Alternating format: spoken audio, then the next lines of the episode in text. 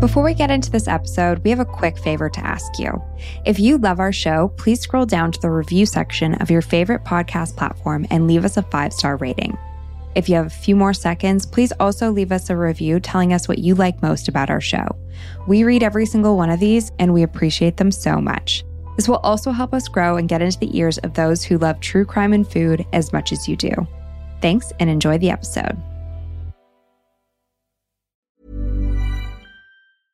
Hiring for your small business? If you're not looking for professionals on LinkedIn, you're looking in the wrong place. That's like looking for your car keys in a fish tank. LinkedIn helps you hire professionals you can't find anywhere else, even those who aren't actively searching for a new job but might be open to the perfect role. In a given month, over 70% of LinkedIn users don't even visit other leading job sites. So start looking in the right place. With LinkedIn, you can hire professionals like a professional. Post your free job on linkedin.com slash people today. Ryan Reynolds here from Mint Mobile. With the price of just about everything going up during inflation, we thought we'd bring our prices down. So to help us, we brought in a reverse auctioneer, which is apparently a thing.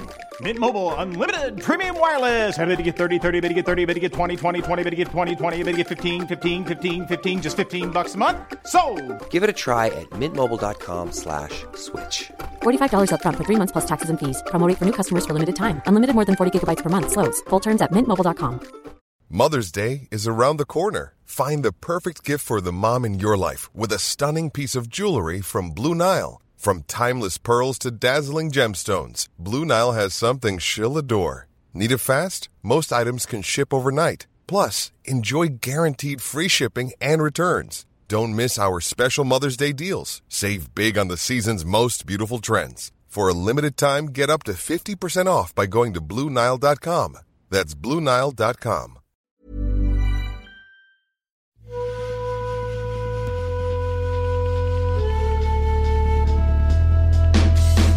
You're listening to Unsavory, where true crime meets food.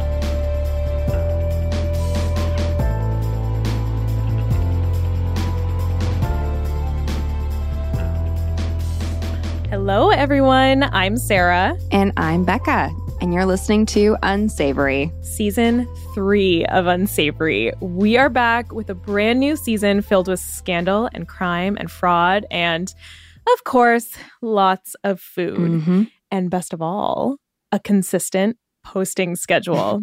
you heard us right. Every two weeks, you'll get a new episode of Unsavory. We're saying it here and now, live, sort of live on the air Yeah. every two weeks. Every two weeks. I feel like I would normally ask Jeff to edit that out just in case, but we are friggin' ready for this one.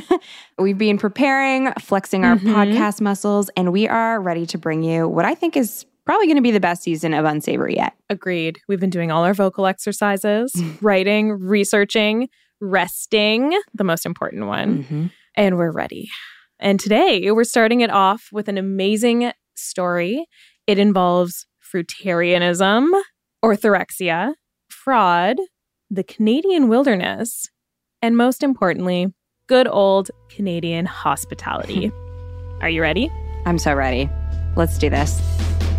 The information in this podcast is for entertainment and educational purposes only. If you're interested in medical nutrition therapy or personalized nutrition advice, please talk to a physician or registered dietitian in your area. If you have a history of disordered eating, be advised that nutrition details will be discussed and take the steps you need to protect your recovery journey. All the citations and relevant links for anything mentioned in this episode will be in our show notes on our website, unsavorypodcast.com. This podcast may contain coarse language, mature subject matter, and content of a violent or disturbing nature. Listener discretion is advised. This is an independently produced podcast. If you'd like to donate to the podcast, you can sign up as a donor through the Patreon link in our bio. If you could rate, review, follow, and share our show with your true crime and food loving friends, that would really help us out, and we will be forever grateful.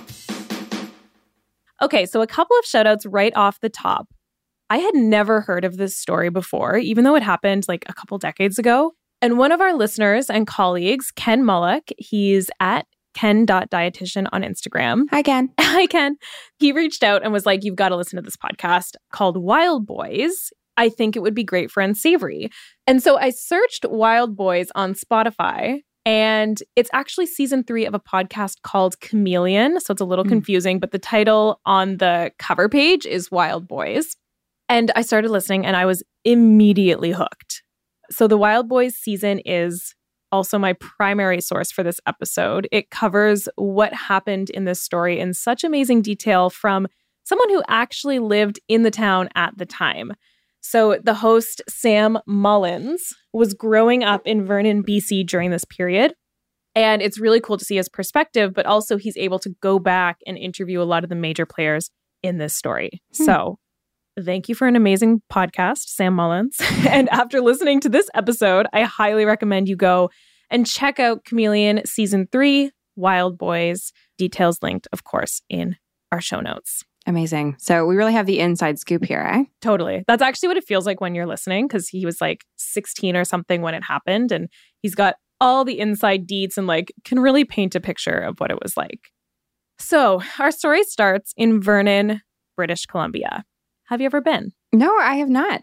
Have you? Kind of, not in any significant way. I once drove through it. I was on the way to Penticton. I had wine tours on my brain, so I didn't really like nothing about Vernon really registered, but it is nestled in the beautiful Okanagan Valley, which is really, really lovely, very wine country and very like outdoorsy and active. Nice. Yeah. The Okanagan yeah. Valley is, it's definitely on my list of places to go in Canada. I just feel like it looks like such a dream. Yeah, it's really, really nice. And so, like most of Canada, Vernon gets some pretty chilly winters, of course, but they also have this really long, hot kind of dry summer that is perfect for growing fruit. Not mm. something you always think about in Canada, but cherries, peaches, grapes, you name it. They've got wineries and farmers markets all over. It could even be considered like the fruit basket of Canada. So, back in August 2003, where our story kind of begins here, it was peak fruit harvest time, and these two tall, scraggly, and very hungry boys wandered out of the woods and into the Kalamalka Lake area in Vernon, BC. Of course, they looked around, they saw the beautiful lake, they saw all the fruits, they saw everything they needed, and they thought, oh, this is perfect. We're in paradise.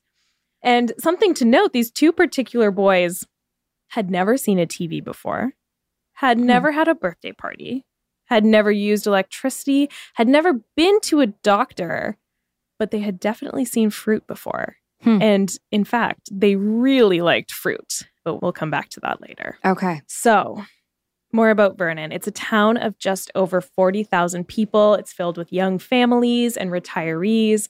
And so, when these two very tall, over six feet, and very thin boys come out of the bush looking all scraggly and start hanging around the local general store and visiting the local health food store to, of course, stock up on mass amounts of fruit people really notice.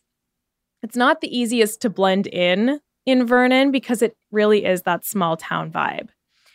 The boys were very quiet. They kept mostly to themselves. And when they did speak, it was the older one of the two that did most of the talking. Okay. So are, are these boys, are they brothers, friends? They are brothers. I don't think, like when they arrived in the town, I don't think that was immediately obvious, but they are, in fact, brothers. Okay.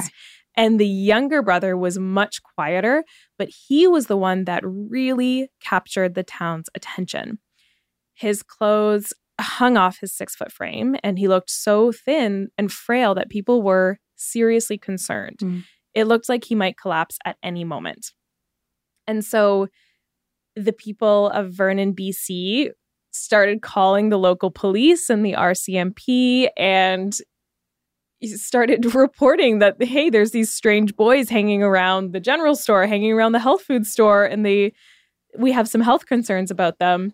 But since the boys weren't actually doing anything illegal there wasn't too much that the police could do. Yeah leave it up to a small town to call the cops on misfits eh? I know they're like uh these people look weird. Can you check it out? I feel like that would never meanwhile in, in toronto, toronto. like ever ever they'd be like yeah so what Everyone looks weird. okay. So now I want to introduce who I consider to be the hero of our story, Tammy Ryder. And I cannot pump Tammy up enough, especially when you listen to the Wild Boys podcast. Like she's in it. She's she's an angel. She's so sweet. And there really wouldn't even be a story here at all if it wasn't for Tammy. So at the time, back in 2003, Tammy was a busy full time hockey mom of three kids. She had also, like many, seen the boys around the town and also, like most, had been shocked by the appearance of particularly the younger boy. But unlike many other residents, Tammy had to do something. That's just who she was. Mm. And so she did. She had heard that the boys were camping behind the Kalamalka General Store. And so her and her husband went there to look for the boys. And in the area behind the store, they did find the boys' tent and camping area scattered with avocado rinds. And she left them a note and a couple of quarters because this is 2003. They would have had to use a payphone to give her a call. What a throwback. Tammy sounds so sweet, but I'm already a little bit suspicious, not of Tammy, of course, but of these boys. like, where are they getting avocados, like ripe avocados from the middle of Canada if they're living in the wilderness? from their favorite health food store, Mm. which is where they were frequenting all the time. And also, like 2003, I don't know about you, but I didn't see a lot of avocados in my grocery store 2003. No, but also I feel like local health food stores are often the most expensive in terms of where you're Yes. getting produce. So if these Mhm. are boys living in the wilderness, where are they getting money from? That's a great, great point. Mhm. And the story's about to get even more suspicious. I'll come back to the funds in a moment. but to Tammy's surprise, she actually got a call from the boys the very next day, and they introduced themselves as Will and Tom Green. Tom Green, like uh, Mhm. Drew Barrymore's ex boyfriend. Exactly. Ex husband, I believe. And 2003, like, that's Tom Green's peak. Uh huh. Is it not? Like, that's when, when I think 2003. So, Tom Green, maybe, I don't know. We're Canadian. So, I feel like Tom Green is like the epitome of Canadian comedy, especially in the early 2000s. Other than Mike Myers, Um, obviously. Other than Mike Myers and Jim Carrey. Oh my God. Carrey. We got a lot. Lots of, yeah, Canadians, so funny. But yeah, he has the same name. This, this guy, this boy that shows up in Vernon, BC, has the same name as legendary Canadian comedian Tom Green. And in 2003, Tom Green was very famous. Like, like you said, he had just been married to Drew Barrymore or dating Drew Barrymore. And he had a couple movies that had come out, including Freddy Got Fingered, which I distinctly remember all my friends going to see and my parents not letting me go to see because I was 13. Yeah, that's good parenting right there. but yeah, just an odd choice. I guess it's probably like Tom Green. I'm sure there are multiple Tom Greens. It seems like a pretty common name, but just, you know, let's put a little small red flag on that. Mhm. So Tammy told the boys that she wanted to help them, and they said yes. Winter was coming. I'm sure their funds were running out because, like you said, avocados are not cheap. And the boys knew they needed her assistance. But it wouldn't be long before Tammy would realize she might have bitten off more than she anticipated.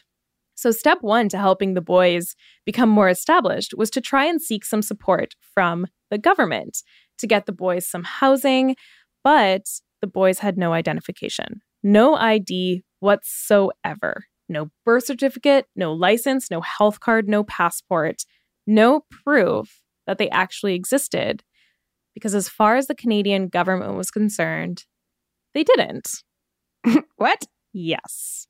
So once Tammy became involved, the story really starts to unravel. So the boys told Tammy that they had been raised by reclusive parents deep in the rugged wilderness about an hour outside of Revelstoke, BC. They said they grew up with no electricity, no computer, no TV, no school, no doctors. Their parents, Mary and Joseph, which I'll put a little red flag number two on that. Mary and Joseph give birth to Tom Green. That's Yeah. too much. so their yeah, their parents had kicked them out after the boys decided to go vegetarian. Uh, also a little extreme. uh huh. So either we've got a sociologist's dream here, a 16 and 20 year old pair of brothers that are having their first contact with society, or we've got a total crock of bullshit. I'm already calling bullshit because we know they have money somehow. Yes, for avocados. And also, I just I feel like kicking kids out because they're vegetarian. It's a little, that is a little extreme. It's extremely extreme. Yeah, I know. But maybe Mary and Joseph were big hunters and it, you know, maybe they're carnivores. Who knows? but your bullshit meter is strong. It's a little foreshadow. So, either way, whether you think this is bullshit or you think it is, you know, possibly true, a great story, nothing lights up a small town like a sensational story. And The Boy's Tale had everything from rugged wilderness and biblical names to possible child neglect. Fueled by the excitement of this fascinating story, the good people of Vernon, led by Tammy, rallied around the boys to ensure that they would have everything they needed food, shelter, winter coats, clothing, grocery cards, and one citizen even got them a private credit card that they paid off for them every month. Mm. And I don't know what the limit was, but I am curious. That's so generous. It's so generous. The people of Vernon, BC really wanted to help and support these boys slash men. so life was looking pretty good for Will and Tom Green, the wild bush boys born to Mary and Joseph, except it wasn't because Will Green, the younger brother, was becoming visibly sicker by the day. So by this point, Will and Tom Green had been put up at a local hostel where they spent most of their time holed up in a room that smelled like rotting fruits because it was filled with rotting fruit. and it was also filled with books about nutrition from the local library. Have you ever stayed at a hostel? Yes, I have. I've stayed in many hostels. I knew you'd have a story from all your travels. Like mainly all of my hostel stories come from this one solo post breakup trip that I did to Southeast Asia when I was in my mid 20s. But no, I honestly like the whole hostel experience was incredible in that you get to meet so many other travelers who are in similar positions as you where they might want to also meet other people. So I thought it was a really great way to travel. Yeah. But I've also seen some things. Like what? Any good stories? a few.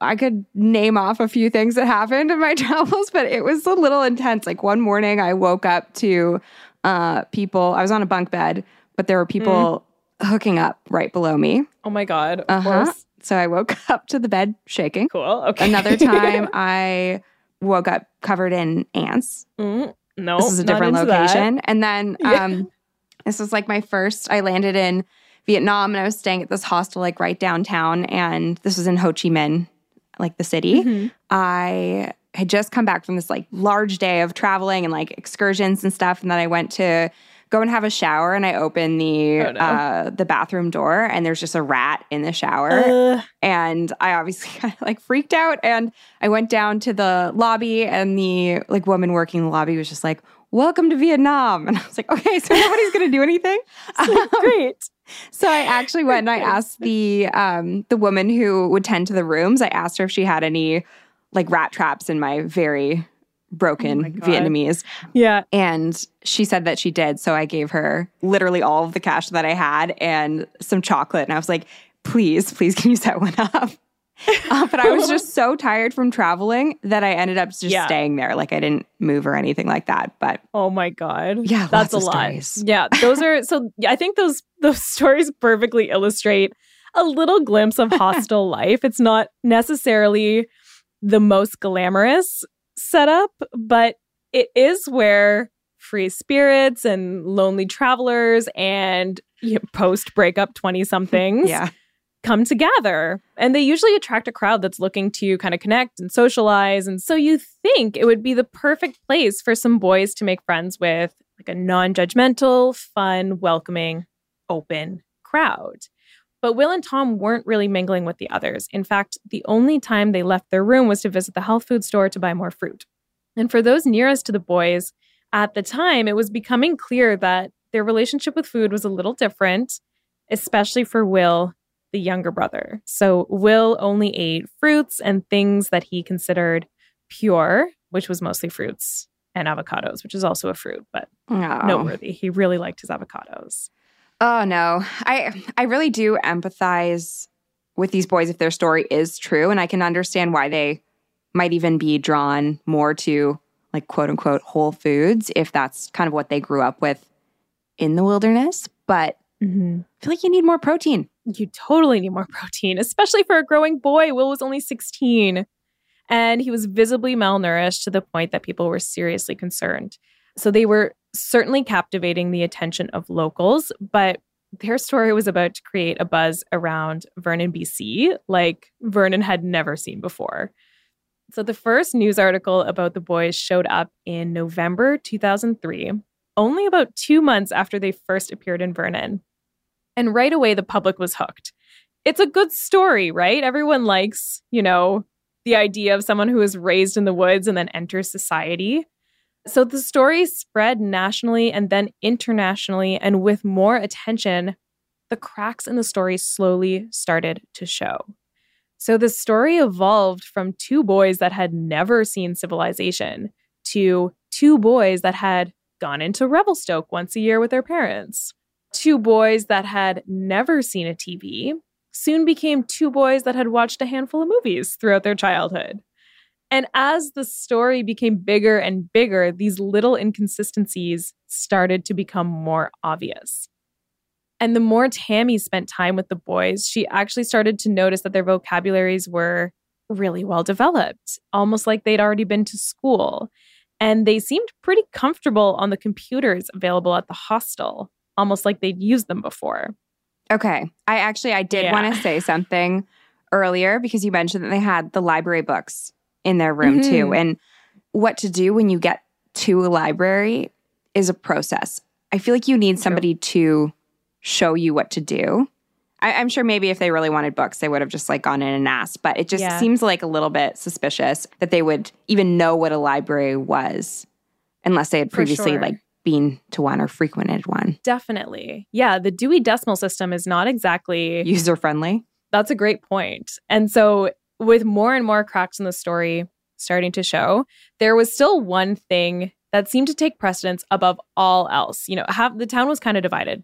Half of them thought they were lying and full of shit. the other half really believed them and was like, stop doubting these boys. We got to help them. But no matter what side you were on, the one thing that was really bringing the town together to help the boys was the health of the younger brother, Will. Right. So, behind the scenes of the media frenzy, Tammy's mom instincts were kicking in hard. Will needed help stat. She tried talking to Tom about Will's eating habits, but Tom seemed to shrug it off. But it would later be revealed that even behind closed doors, Tom was telling Will a lot of the same things that other people were telling him. You know, try this, you have to gain some weight, you're too thin. But it was all in vain because by this point in time, Will was so deep into the throes of his illness that he wasn't really thinking clearly. Mm. Someone else had noticed Will's weight loss as well Corporal Henry Prose from the Royal Canadian Mounted Police. So, Prose had been involved in the boys' story right from the start, but not as a supporter like Tammy. He was the boys' biggest skeptic. he spoke to the boys a couple of times before, and he found them to be really odd and not in the raised in a bush kind of way. They were uncooperative and standoffish, and it was obvious that they didn't like police. And it was clear that he wasn't going to get any legitimate information from them. So he started asking around. He asked his colleagues in Revelstoke if they'd ever seen a Bush family in the woods nearby, and they had not. So there was no way to corroborate the boy's story. Mm. And, you know, as Will's health continues to deteriorate, Tammy and Corporal Prose, who were originally on different teams, kind of come together and they both decide to help Will, the younger brother. So Prose decided to invoke Canada's Mental Health Act and apprehend Will because at this point he was six foot one and he only weighed 84 pounds. Wow. So really Oh, very, tiny. very dangerously thin. Uh-huh. So Will was on his regular walk to the health food store when Prose caught up with him.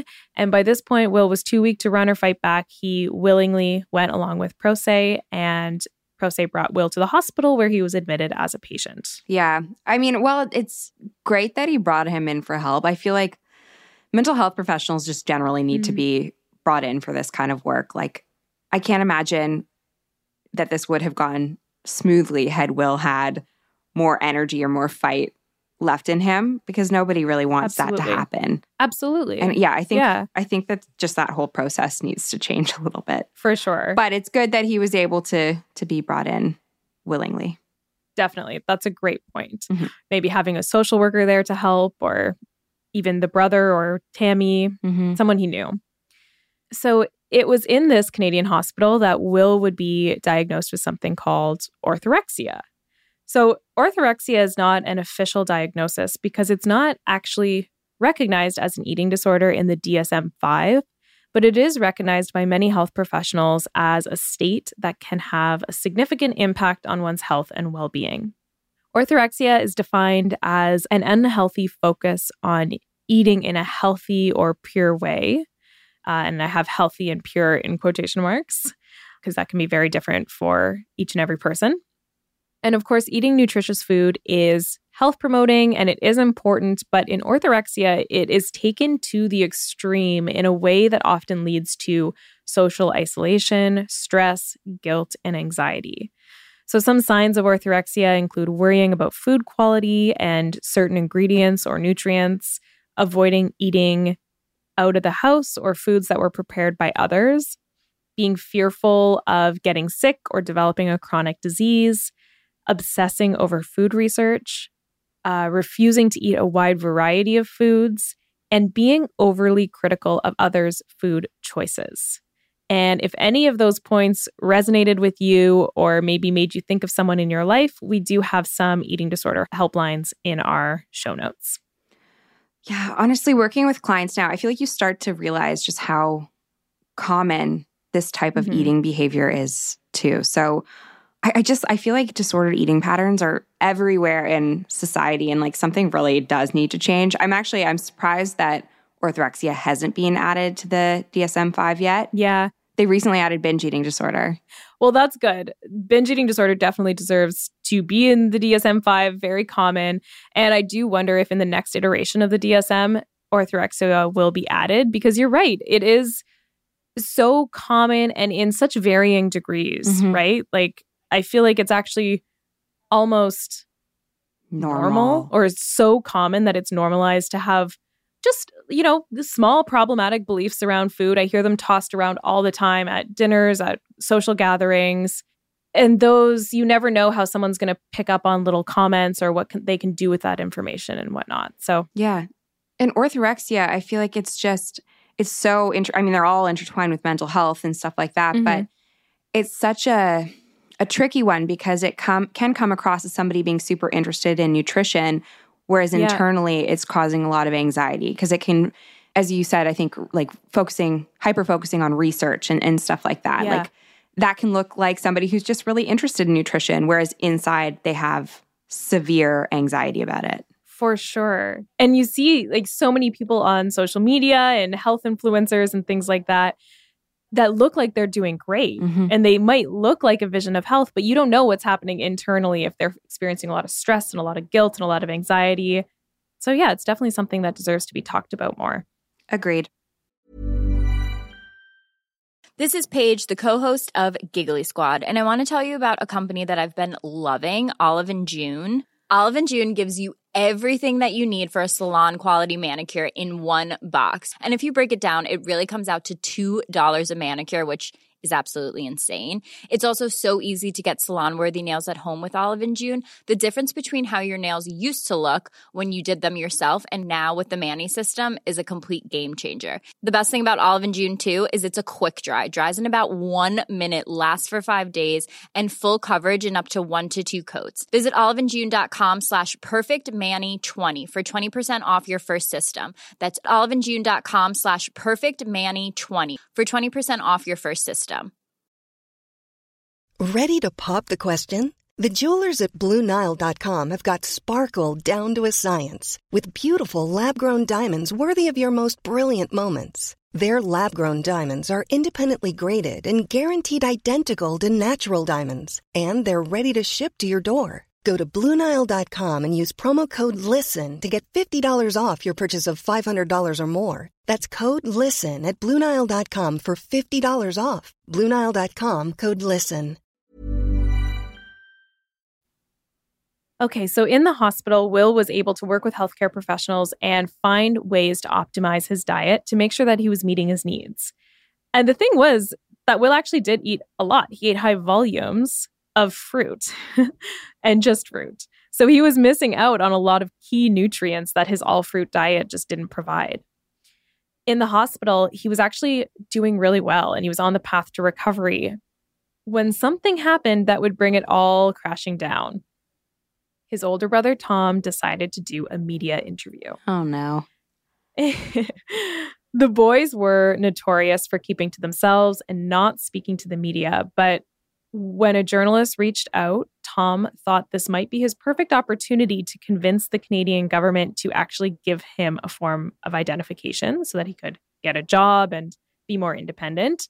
So Tom decided to do the interview, and he even brought a camera into Will's hospital room and filmed them playing cards together.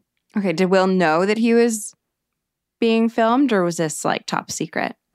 No, he knew. Okay, good. I'm not sure if he knew like that it would be broadcast nationally and internationally, but he knew that he was being filmed as part of an interview. Okay. And when the interview did air, it aired everywhere, including California. Mm. Nice. so, shortly after the interview aired, the journalist at CBC got an email saying, uh, Those Wild Bush Boys are my brothers. And not long after that, they got a call from a woman saying, Oh my gosh, those are my sons. I'm their mother. And it was Diane Horn, a mother of four from the beautiful suburbs of Roseville, California. Oh my gosh, here we go. I know. it all comes crashing down. So, sure enough, once the journalists looked up the names that Diane Horn, the mother, had given them, Rowan and Kyle Horn, there they saw the faces of Will and Tom Green staring back at them from Missing Persons website. Okay, so why then would Tom do an interview mm-hmm. if they were seemingly in hiding? Yeah, excellent question. And definitely not his smartest move. I think he thought that it wouldn't be broadcast in the States. I think he thought it would be like Canadian news and that it would give him the leverage he needed to get that ID and get a job and be more independent and like their life would be more sustainable in Canada. But it didn't work out that way. So, just to verify the boy's identity, Diane tells the journalists that they can verify Rowan. Rowan is Will, the younger one. They can verify his identity by checking for a scar on his abdomen from a previous surgery where he had his spleen removed. And so they asked Tom, aka Kyle. Kyle's the real name. Okay. Does he actually have a scar there? And Tom was like, Yeah, he's got a scar there. So there it was. The secret was finally out. The two Canadian wild bush boys that had captured the hearts of Canadians and sparked imaginations worldwide were actually two boys from a loving, stable, supportive home in California. And they had been taking advantage of the generosity of Vernonites for months. The worst part of this is how much this experience hurt Tammy. So she was so sweet and supportive. She'd been a champion for the boys. And you can hear her talk about her experience with this, like on the Wild Boys podcast. But it's painful for her. It was embarrassing. Right. She felt awful and she had taken time away from her own family and kind of rallied the whole community to help take care of these boys and then had a very public exposure of the lie, basically. Right. I don't think that she should be embarrassed at all. It just shows that she no. has incredible empathy and she mm-hmm. wants to help others. Like, I think the boys should be the ones who are embarrassed here. Yeah, they definitely should be, and they should apologize. We'll come back to that a little bit. Okay. But yeah, I'm I'm 100% team Tammy. Yeah. I think she did a great thing. Team Tammy all the way. So, Kyle and his parents traveled back to California once the secret was exposed, they were like, Kyle, you got to go. You don't belong here. So they went back to California. Rowan was able to stay until he was more medically stable in the hospital. And by the time he left, he had racked up about 68,000 worth of medical bills and left a lingering sour taste in the mouths of the good people of Vernon, BC. Do you think that the Canadian government would help fund it had they not found out that he was American, like help fund his medical bills? Yeah, I do. I bet, I don't know for sure, but I bet like if he was actually technically a Canadian citizen uh-huh. born in the wild woods of Revelstoke, yeah.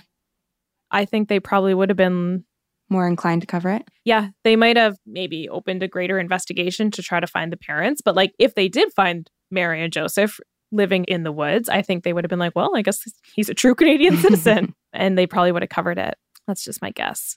But I, I don't know if I actually comment on this later. So I do want to say, like, they did leave this like lingering sour taste in, in the good people of Vernon, BC, because they also didn't apologize. Like, they didn't really see what they did as wrong. Mm. And that's going to become clear as I give you more background on Kyle and Rowan's situation. So it was like the whole town rallied and supported these boys for their little adventure, which we're going to talk about. But then when they left, they were like, I don't think they saw it as a fraud in the way that the people of Vernon did. Right. Okay, so why did these boys run away and end up in Vernon in the first place? So it turns out there is actually some truth to their story. So Rowan, the younger one, had become extremely into nutrition and adopted a highly restrictive, mostly raw fruit diet. And his mom had been worried about him. So she brought him to the doctor. And very long story short, part of the treatment plan was that he may have to rely on enteral nutrition, which Becca, you and I know. I'm not sure if everyone knows the word enteral nutrition, but it's feeding through a tube, usually to the belly, but also to different parts of the uh, digestive system if needed. So Rowan was absolutely terrified of having to rely on enteral nutrition, uh, something his orthorexic brain frequently describes in the podcast as being force fed garbage or poison, which it's not. It's truly a life saving form of nutrition for many people. Rowan was not responding well to the local doctor's treatment plans, so often refusing to eat the uh, rigid meal plans provided in hospital. And so there was a discussion about putting him into an inpatient mental health unit and providing him eventually with enteral nutrition Okay. or tube feeds. Rowan's mom, Diane, didn't want this to happen. And so she pulled him out of the program, and Child Protective Services actually became involved Oh, no. and were planning to take custody of Rowan. Oh, So this sounds really dramatic and like maybe the Horns could be endangering Rowan. He was young at the time, 15, 16. And so you kind of have to understand who the Horns are as people to understand how they got to this point. yeah. So Diane and Roger Horn, they raised their children to question everything. That's the kind of people they are. They were religious, but they didn't prescribe to a specific religion. They love conspiracy theories, things like big agriculture, 9 11, the moon landing, flat earthers, and of course, vaccine conspiracies.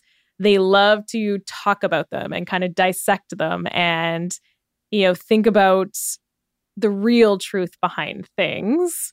And they really, really, really believe in personal freedom and choice. So, this is the kind of environment that Rowan and Kyle are being raised in. Right. I always find it funny when it's people who think that they question everything, but then don't question their own conspiracies. Totally. But actually, like, they kind of do. Okay. So, when you listen to them on the podcast, like, they are conspiracy theorists. And, like, that's why they're religious, but, like, they don't prescribe to one religion because they're, like, questioning constantly and trying different things.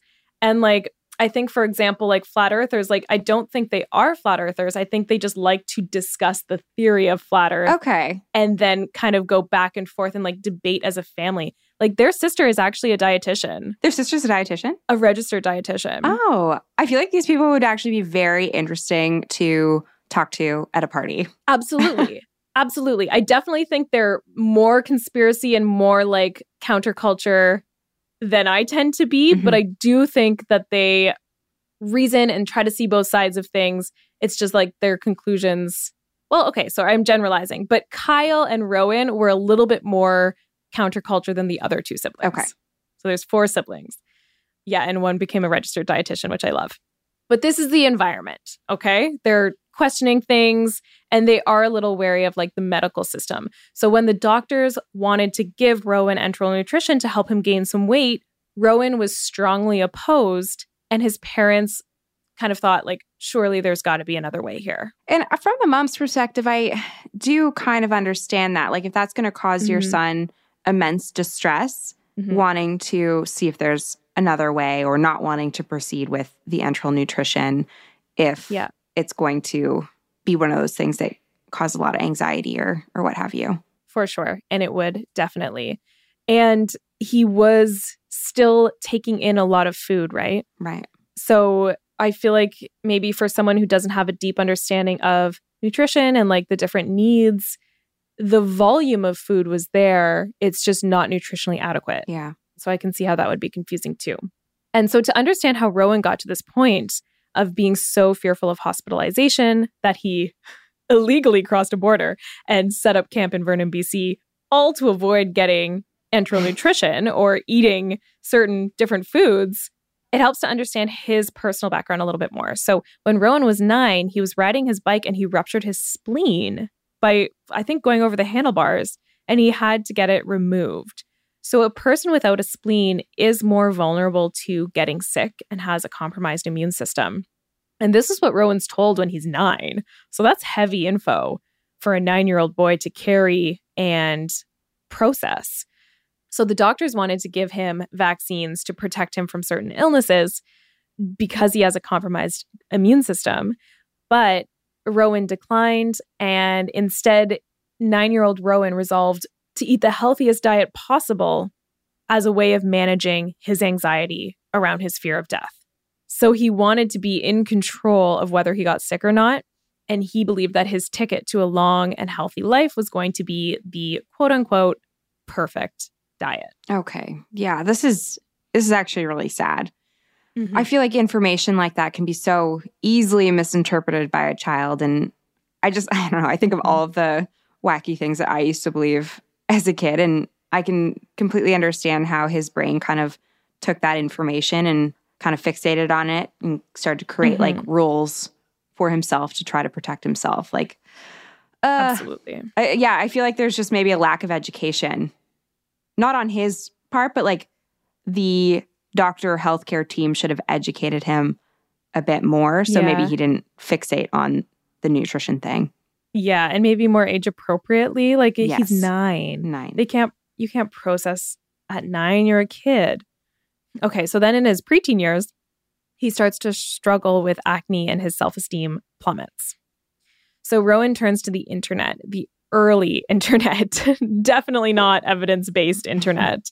And he finds all sorts of forums filled with personal testimonies that suggest his acne is caused by diet. And I can just see, like, I've had this similar experience. Like, I can see the light bulbs going off in Rowan's young brain as he latches even further onto the idea that diet is what will keep him safe and also what will cure his acne. And I like, I also used to have acne and I would spend time on the forums because a personal testimony on a forum, someone describing an experience that you've had, can be really powerful. Yeah. And then you're like, oh, maybe that'll work for me too. Oh, I'll try that too. And you end up trying all these like weird things in hopes of curing your acne or like boosting your immune system or whatever it is. It can be very convincing. But I also feel like that just goes to show like the accessibility of healthcare and like evidence based information is just lacking. For sure. And that's that's frustrating to hear. And obviously I've done it before too, but when you think about it, it's because real information isn't as easily accessible. Yes. And then when you go to your doctor, you don't have like a ton of time to sit there and dissect like every individual experience you've ever had. Mhm.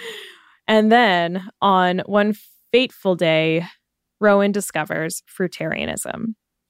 So I don't know if you've ever, Becca, you probably have, Yeah. but like if you've done a search for fruitarianism, put on your skeptical goggles, like like prepare yourself and do a quick search. But be warned that you'll find like a lot of people with dreadlocks, white people with dreadlocks, living in places like Hawaii, where they're eating tons and tons of fruit every single day and swearing that all you need to do is eat fruit to basically cure everything. Yeah. And spoiler alert, it's not sustainable and it's not healthy and it's not nutritionally adequate. Fruitarian diets run in extremely high risk of deficiencies for fat and protein and many vitamins and minerals. And Steve Jobs actually dabbled in fruitarianism. Right. And if Steve Jobs can get sucked into the very convincing diet hype online, anyone can. Yeah. No, this is kind of like the eye rolliest of diets, in my opinion. Because Yeah. it is it is mainly just drenched in privilege, like you said. It's people Mhm. Living on beautiful islands, eating nothing but fruit. And normally they're staying in these villas that were probably like a grand a night. For Um, sure. And when I was actually in one of my dietitian placements, I had to do some research on one of the more prominent fruitarians in this space. And those diets are not sustainable financially either. Uh, I had did like a cost analysis of this this woman's detox program and I think it was 10 days worth of groceries was about $500. Oh my God. So if you, and this was if you purchased everything from like my local grocery store, like Loblaws. um, Yeah. So it's not balanced, it's not affordable, and in my opinion, it wouldn't be enjoyable either. For sure. Or satiating. Yeah. I feel like I would always be unsatisfied. Yeah. Love fruit, but need other things. Mhm. Okay. So it was this fruitarian diet that finally pushed his mom, Diane, over the edge of worry and prompted her to seek the help of the medical system. Prior to the fruitarian diet, Rowan had been focused on healthy foods, like conscious of different additives, but he hadn't, he'd still been eating a relatively balanced diet with some variety. But when this fruitarian diet entered the scene, Diane was like, oh, something's up here. So they went to the medical system. That hadn't gone as planned. And now Child Protective Services was looking for Rowan. And then one day in 2003, Rowan and Diane were home and they got a knock on the door, and Diane answered it, and it was Child Protective Services. And so Rowan snuck out a back window and made a run for it. Wow. He returned later that night to seek the help of his highly trustworthy brother, Kyle. So, Kyle, just a quick background, he spent a lot of time on the corners of the early internet, and he was very focused on living off grid and the impending end days, Okay. like the end of the world, among other things. But he had been planning a trip to the Canadian wilderness for years, and the timing had just never seemed right. But now his little brother needed help, he needed to escape. And Kyle is possibly the strongest Horn family member that believes in in personal freedom. Uh, That is what he is all about. So he grabbed some camping gear and Kyle and Rowan headed to the Canadian border. And this is like a pretty shocking part, but this is 2003. This is only 2 years after 9/11. Border security is pretty tight. Yeah. But the boys were just able to walk across the border into Canada without passports or identification. I don't really know the details, but I'm kind of impressed and also concerned about how easily they did it. I'm sure they didn't go to like an official border crossing. That would not fly. I know. Definitely wouldn't happen today. No, it would not happen today. And I also feel like it's not often that you hear of an American's dream vacation being a Yeah, vacation in Canada. vacation in the wilderness of Canada. Off grid vacation. But Canada is cool, everyone. It's very Come cool. visit. Lots of lovely things to see. So the boys walked through the Canadian border in search of a place to pitch their tent, and they pretty soon they saw Kalamalka Lake and uh, the general store near there, and they knew they had found an amazing place. So this is the pre-Tammy days. The boys arrived in Canada. They had less than five hundred dollars to live off of. I mean, we talked about this earlier. The price of avocados is not cheap, so it wasn't long before their money actually started to run out and they had to get creative. So they would hang out around the grocery store and offer to bring people's grocery carts back for them because they could collect the quarters that were in the cart. You know how No Frills does that, where you have to like put a dollar in Yeah. the cart to get the cart? Yeah. We literally have a loonie that we keep in our car specifically for grocery shopping because like I can't do all my grocery shopping in just a basket. Mm-mm. We're here to talk No Frills if you have it if you ever if you ever need more information. so the boys would offer to bring people's grocery carts back so they could collect that quarter. And they would also make sandwiches and sell them on the beach. And I don't know about you, but I would never buy a sandwich from a random kid on the beach. Like, I wonder how successful that venture was. And now the story is going to come full circle. So their money is running out. I'm sure the sandwich business was not successful. and they're starting to panic. And so the boys were actually thinking like, okay, we got to we got to pack up and go home like this isn't working out. And that's when the infamous note and quarters from Tammy showed up and the rest is kind of history. wow. They got all the Okay. support from Vernon. I know, it's crazy. It was wild. Okay, so what happened? What happens? I'm so into the story. Yeah. So the best part about the Wild Boys podcast, I want to keep giving them shout outs because they were a really solid source for me, is that they actually talk to Kyle and Rowan now. So you get to Oh. go and like hear their interviews. So I'm going to come back to that. But I love this story. And I think it's such a good way to start season three because A, it's kind of fun. It's not too heavy, not too serious. And it also encompasses a lot of important themes that we discuss throughout our other seasons, throughout season one, season two. It showcases a lot of the risk factors that can lead to the development of an eating disorder. So, Yeah. something like a major health scare at a really young age and having a lot of health anxiety. And then the self esteem takes a hit with teenage acne, which can be really rough for kids. And you see how he was perfectly primed to develop an eating disorder and then also raised in this kind of counterculture household that had a distrust of conventional medicine. And it really is like a perfect storm. Mhm. And I think that's how eating disorders usually develop. Like it's multiple different factors over years. And then you add in like the early internet days and the fruitarian echo chamber that Rowan found on those forums. And it's like, it just makes so much sense Yeah. how he would struggle with orthorexia.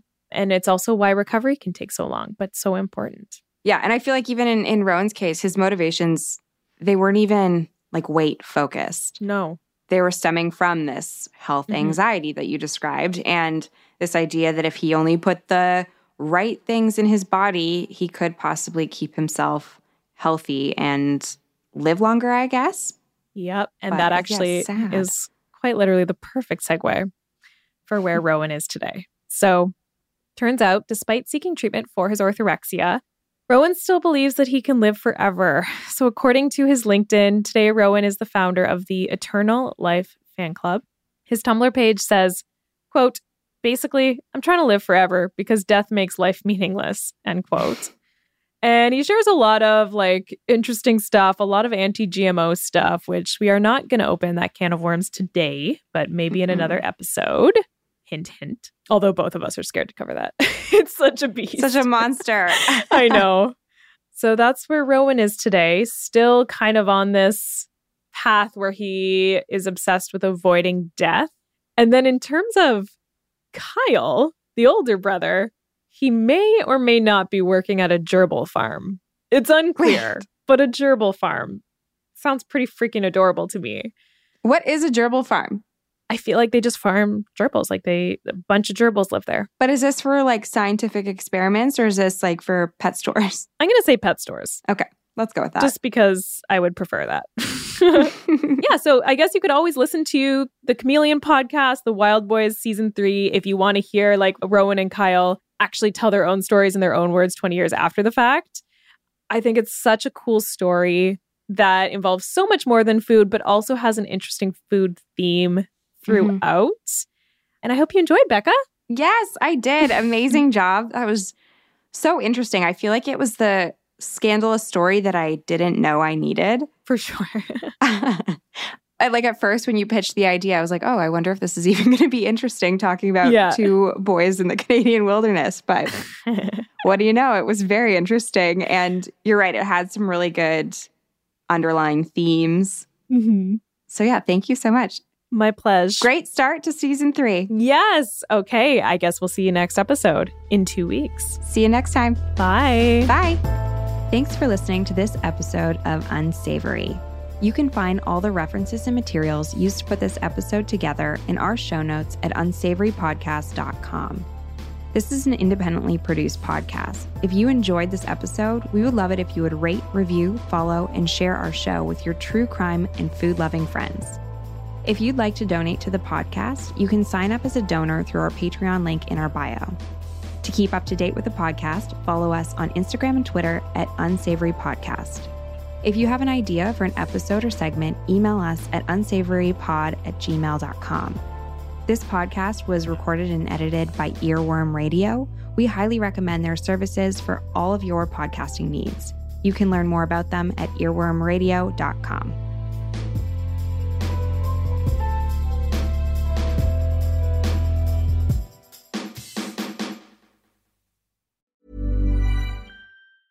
Hey, it's Danny Pellegrino from Everything Iconic. Ready to upgrade your style game without blowing your budget? Check out Quince. They've got all the good stuff shirts and polos, activewear, and fine leather goods, all at 50 to 80% less than other high end brands. And the best part? They're all about safe, ethical, and responsible manufacturing. Get that luxury vibe without the luxury price tag. Hit up quince.com slash upgrade for free shipping and 365 day returns on your next order. That's quince.com slash upgrade. Even when we're on a budget, we still deserve nice things. Quince is a place to scoop up stunning high end goods for 50 to 80% less than similar brands. They have buttery soft cashmere sweaters starting at $50, luxurious Italian leather bags, and so much more. Plus, Quince only works with factories that use safe, ethical, and responsible manufacturing. Get the high-end goods you'll love without the high price tag with Quince. Go to quince.com/style for free shipping and 365-day returns.